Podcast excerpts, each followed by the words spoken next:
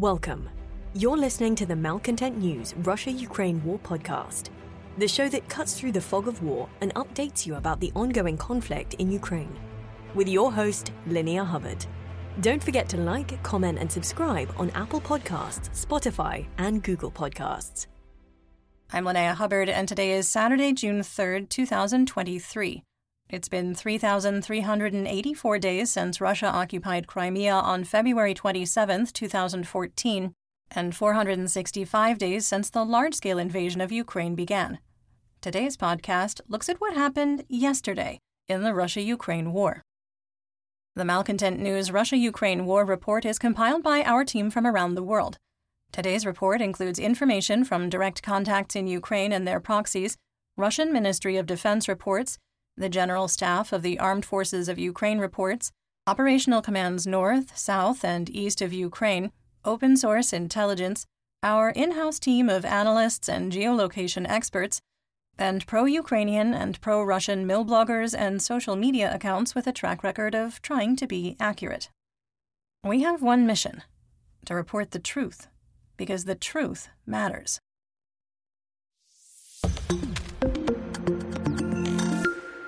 This podcast contains frank descriptions of war and its effects and may not be suitable for all audiences. Listener discretion is advised. Let's start with our assessment of the current status of the war. First, in preparation for larger offensive operations, Ukrainian forces continue shaping operations on multiple axes, creating panic and uncertainty among Gauleiters, Russian administrators, and military leaders. Second, we maintain that the continued incursions into the Belgorod region along a 187 kilometer stretch of the Russia Ukraine border are meant to force the Russian Ministry of Defense, or MOD, to move military assets out of Ukraine to secure the region. Third, current weather models indicate soil conditions are improving faster than originally forecasted, and tractability will become favorable for large scale military operations by June 4th. Fourth, We've identified shaping activity by the Ukrainian armed forces in four locations that could indicate a larger attack is being prepared. Fifth, in our assessment, while point attacks continue in the Dvorichna and Marinka operational areas, Russian forces have lost the battlefield initiative and continue to move to a defensive posture. Sixth, Anger and frustration among Russian state media propagandists, mill bloggers, and residents of the oblasts that border Ukraine continues to expand, with open discussions on Russian state media and social media about replacing Russian President Vladimir Putin, questioning Russian nuclear doctrine and the repeated irresponsible threats, and widespread criticism of Moscow's inability to secure Russian borders and airspace. Seventh, Political infighting between the Russian MOD, Chechen leaders, and private military company or PMC Wagner Group continues to escalate, negatively impacting Russian combat operations throughout the theater of war. Eighth, the same public infighting confirmed our October 2022 assessment that Chechen Akhmat and Rosgvardia are combat destroyed. Colonel General Ramzan Kadyrov claims there are 7,000 Chechens in Ukraine less than 25% of their peak combat strength in May 2022. Ninth, we maintain that Russian Chief of Staff Valery Gerasimov and Defense Minister Sergei Shoigu are some of the best allies available for the Ukrainian MOD due to their acceptance of systemic corruption, political infighting, waste of military resources, and straight up refusal to adapt to the realities within the theater of war. And finally, we maintain that the less than acceptable performance of Russian air defenses in Moscow puts unpopular General of the Army, Sergei Surovikin, at risk of dismissal.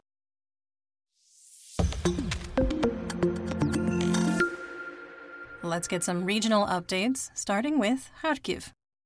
In the Dvorichna operational area, Ukrainian sources and Russian mercenary mill blogger War Gonzo reported continued fighting in the area of Masyutivka, with no change in the situation.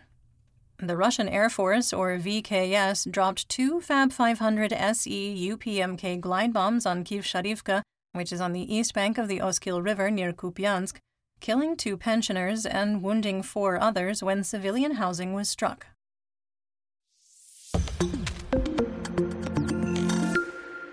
Moving on to the Donbass region in Luhansk.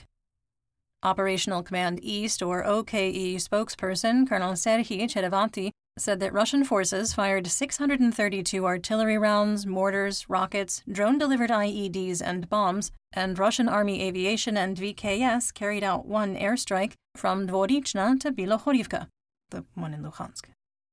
In the Svatova operational area, Ukrainian sources and Wargonzo reported that Russian forces, up to a company in size, tried to advance on Novoselivsk.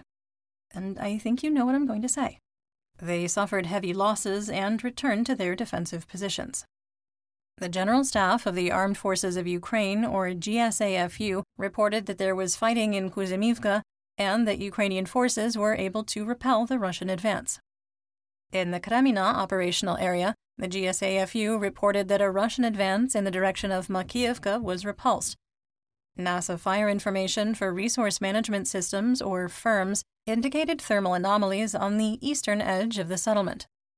In the Lysychansk operational area, the GSAFU reported that Russian forces continued their attacks on Bilohorivka, the same one we talked about before, supported by the VKS.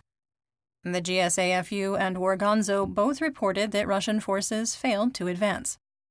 In occupied Luhansk, the former so called Luhansk People's Republic, or LNR, Joint Center for Control and Coordination, announced that, effective yesterday, they would no longer report on alleged, quote, war crimes within occupied Luhansk. The self declared acting leader of the former LNR, Leonid Pasechnik, is leading the final steps of integrating occupied Luhansk into the Russian government structure.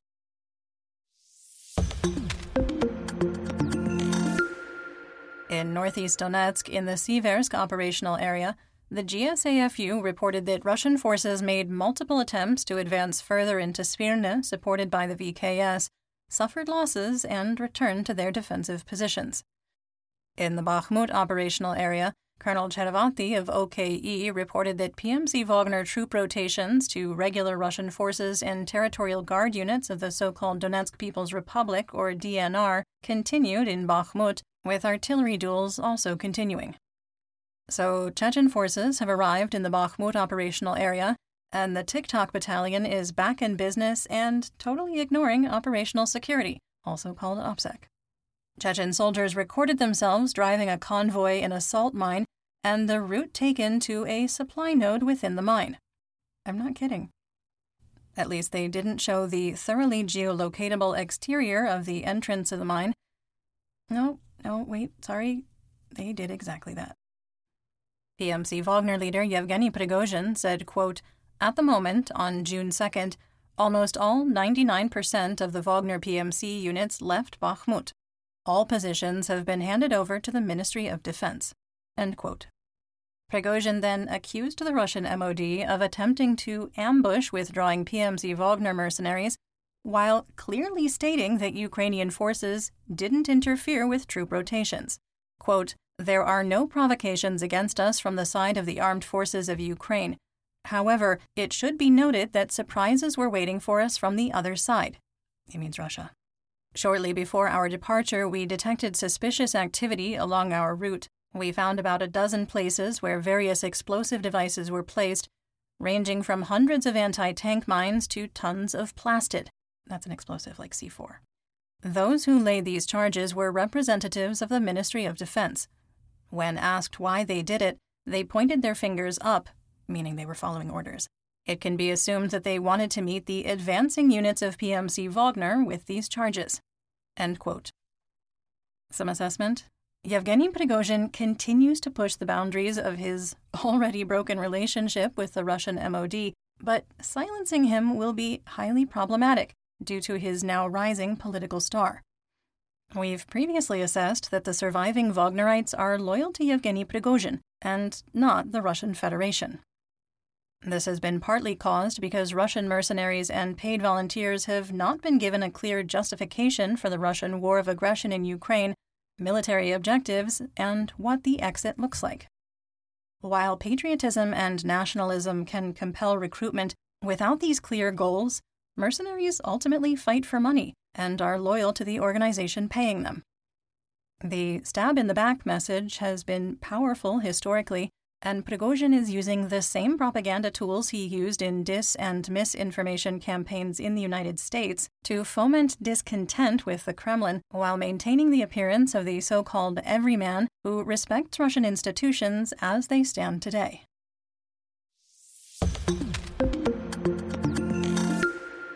In southwest Donetsk, on the Tavria front, Ukrainian General Alexander Tarnovsky, commander of the Operational Strategic Group of the Tavria Front, reported that Ukrainian forces carried out 887 fire missions on the southwest Donetsk axis. Some assessment. The day before, Ukrainian forces carried out over 950 fire missions. This sharp increase in fire missions is part of ongoing shaping operations for the looming offensive. In the Avdiivka operational area, Wargonzo reported that Ukrainian and Russian forces engaged in harassment near Opitne. Quick sidebar. In this context, harassment, also known as harassment fire, is when artillery and or small arms fire is made on the enemy intending to disrupt their operations while not committing significant resources and with no other military objective. In the Marinka operational area, Chechen forces of the Akhmat 54th Motor Rifle Brigade and the Russian 5th Motor Rifle Brigade of the 1st Army Corps, supported by the VKS, continued their attacks on Marinka and continued to be unsuccessful. In the Vuhledar operational area, Wargonzo reported that Ukrainian forces made incremental gains northeast of Volodymyrivka near the quarry. We didn't adjust the line of conflict on the war map, but we did move the gray area further south based on terrain analysis. You're listening to the Malcontent News Russia Ukraine War Podcast. Our team of journalists, researchers, and analysts is funded by readers, listeners, and viewers just like you. To support independent journalism, please consider becoming a patron. You can find us on patreon.com at Malcontent News.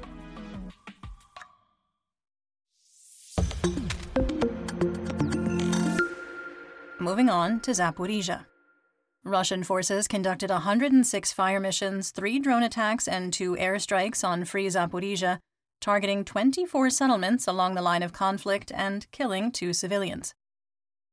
In occupied Mikhailovka, Russian collaborator, disinformation enthusiast, and occupied Zaporizhia administrator Vladimir Rogov reported two Russian collaborators were wounded and collaborator Sergei Guidovodyu was killed.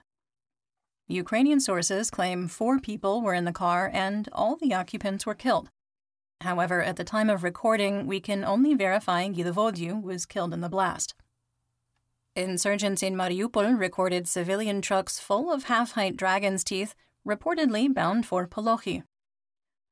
The Defense Intelligence Directorate of the Ministry of Defense of Ukraine, or GUR, reported that up to 150,000 Russian troops, that's almost half of the entire deployment within Ukraine, are in occupied Zaporizhia. The troops are scattered in over a hundred locations, according to online investigators, Russian commanders have been convinced that Ukraine will make a push toward Melitopol to cut the land bridge between Donetsk and the Crimean Peninsula. Some assessment here. Russian mill bloggers have been convinced since October 2022 that Ukraine will launch a larger offensive operation from Hulia Pola in this direction and over the summer of 2022, Ukrainian forces engaged in what appeared to be shaping operations to the northwest of the Russian occupied city, which ended in July. 24 hours after insurgents posted a video and pictures of port operations in Berdyansk showing Russian air defense systems and military cargo being unloaded, three Storm Shadow cruise missiles struck the area, causing multiple explosions. It was the first time the port was used for delivering military cargo since the March 24, 2022 sinking of the Russian Large Landing Ship, or LLS Saratov, by a Ukrainian Tochka U short range ballistic missile, or SRBM. Other vessels in the port set to sea immediately after the strike. Russian collaborator Rogov reported nine were hospitalized and an unspecified number were killed. Oleg Kulikov, the head of the State Atomic Energy Regulatory Authority of Ukraine, said that Russian occupiers at Zaporizhia Nuclear Power Plant, or ZNPP, continue to exert intense pressure on the remaining Ukrainian personnel. He claimed that Russian officials continue to use intimidation, warrantless searches of homes, and isolation. If the remaining employees try to leave for Free Ukraine, they are not permitted to leave and face property seizure. The International Atomic Energy Agency, or IAEA, released an update on the status of ZNPP and accused Russian occupation forces of not adhering to the previously agreed to five point safety plan. IAEA Director General Rafael Grossi said that the on site inspectors were permitted to visit the 750 kilovolt switchyard, the only backup power source to the plant. The situation was worse than expected. Three of the power lines remained disconnected, and Rosatom claimed some parts for repairing the connections were being manufactured with no known delivery date. IAEA inspectors have still not been permitted to inspect the adjacent Zaporizhia Thermal Power Plant, or ZTPP, 330 kilovolt switchyard, which had previously provided backup power to ZNPP. The Russian Federation reported in March that Rosatom was working to remove damaged equipment and restore the three 330 kilovolt lines to the Russian controlled power grid. Russian officials have repeatedly promised since March that the IAEA monitors would be able to visit the site to see proof of ongoing progress and evaluate the situation. Director General Grossi said, quote, Our experts must access the ZTPP to see for themselves what the current situation is like and whether it might be possible to restore backup power there. End quote. IAEA inspectors also reported that two landmines exploded just outside the ZNPP site, violating the agency's five principles established between Russia and Ukraine.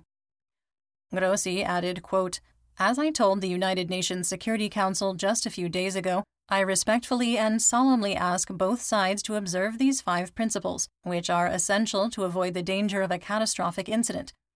These principles are to no one's detriment and everyone's benefit. He also expressed concern about the May 17th disconnection of the automatic data feeds from eight radiation monitoring stations located near ZNPP, which provided data to Ukrainian authorities. Grossi said the IAEA is addressing this issue with plant management and relevant officials, adding, quote, I hope that we can reestablish a reliable connection to continue to monitor radiation levels soon. It is vital for nuclear safety and security. End quote.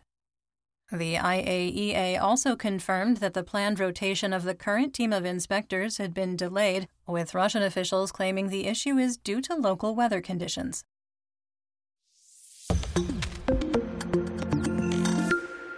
In the Black Sea, Crimea, Mykolaiv, and Odessa region, Ukrainian Operational Command South, or OKS, did not report the total number of vessels of the Black Sea Fleet on patrol, but did report that three frigates capable of launching up to 24 Kalibr cruise missiles were at sea.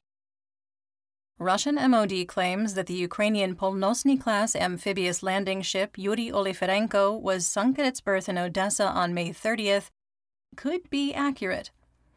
Copernicus Sentinel 2 L2A satellite images show the outline of what appears to be a vessel of the same size and shape as the Yuri Oliferenko rolled on its port side at its berth. The resolution of the image from the LS2A is 10 meters per pixel, so it doesn't provide conclusive evidence. We will continue to monitor the situation.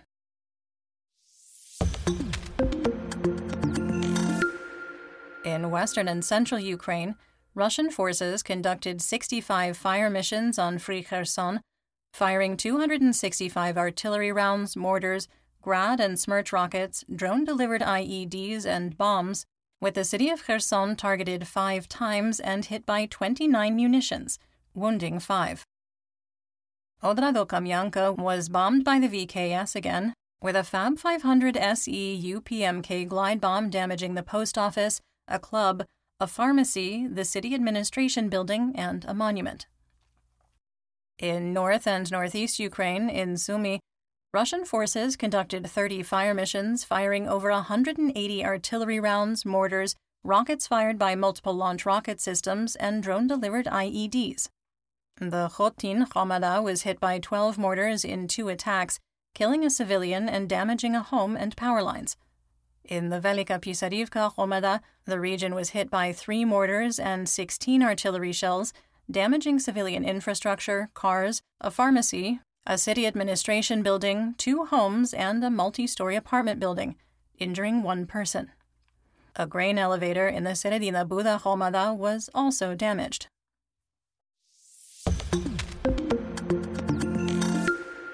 On the Russian front, in the Belgorod operational direction, the Free Russian Legion, or FPL, and the Russian Volunteer Corps, or PVK, continued fighting against Russian nationalists in Novaya Tavolzhanka and the outskirts of Shebekino for the third day. In Novaya Tavolzhanka, cars trying to evacuate the settlement were shelled, killing two and wounding two more. Russian partisans and Russian nationalists traded accusations of targeting civilians. In Shebekino, the monocrystal plant was shelled for the second day, reigniting fires at the facility. Russian sources claimed that an FPL T 72 tank was abandoned and a second one destroyed, while PMC Wagner Telegram channel Grey Zone claimed that one of the tanks was destroyed two weeks ago. Belgorod Regional Governor Vyacheslav Gladkov reported over 690 artillery rounds, mortars, and grad rockets fired by Multiple Launch Rocket Systems, or MLRS, struck the region. All roads to Shebekino have been closed, and bus and train service is suspended through June 30th. Murom, Novaya Tavolzhanka, Shebekino, and Leninsky were shelled, with Shebekino hit by over 370 munitions. Gladkov also reported that Maslovo Pristan, which is 18 kilometers from the Ukrainian border, was shelled. Local residents reported that wide scale looting was ongoing. A person interviewed by Russian state media who said that looting was happening was called a, quote, fool and provocateur on air. Videos shared on social media showed that stores had been broken into and homes ransacked in areas where FPL and PVK partisans are not operating. As with most of the photos and videos we reference here on the podcast, we do link to them in our full situation report on Patreon. The FPL accused Russian nationalists of shelling civilians, declaring, quote, Putin's military continues its chaotic shelling of the Belgorod region. In an attempt to hit our forces, the enemy, that would be the Russian nationalists, is flooding settlements with fire, disregarding civilian casualties. End quote. Russian partisans released a video of the impact of Russian nationalist attacks. We can't verify their claims, but the indiscriminate use of artillery for suppression aligns with Russian Federation military doctrine. A few hours later, the FPL claimed that Chechen forces were being deployed into the operational area, adding, quote, Given the threat to civilians, we have agreed with the Ukrainian command to open humanitarian corridors for Belgorod residents who suffer from shelling by the regime's army. Anyone who needs assistance for voluntary consent can be evacuated deep into Ukraine to receive shelter and all necessary basic needs.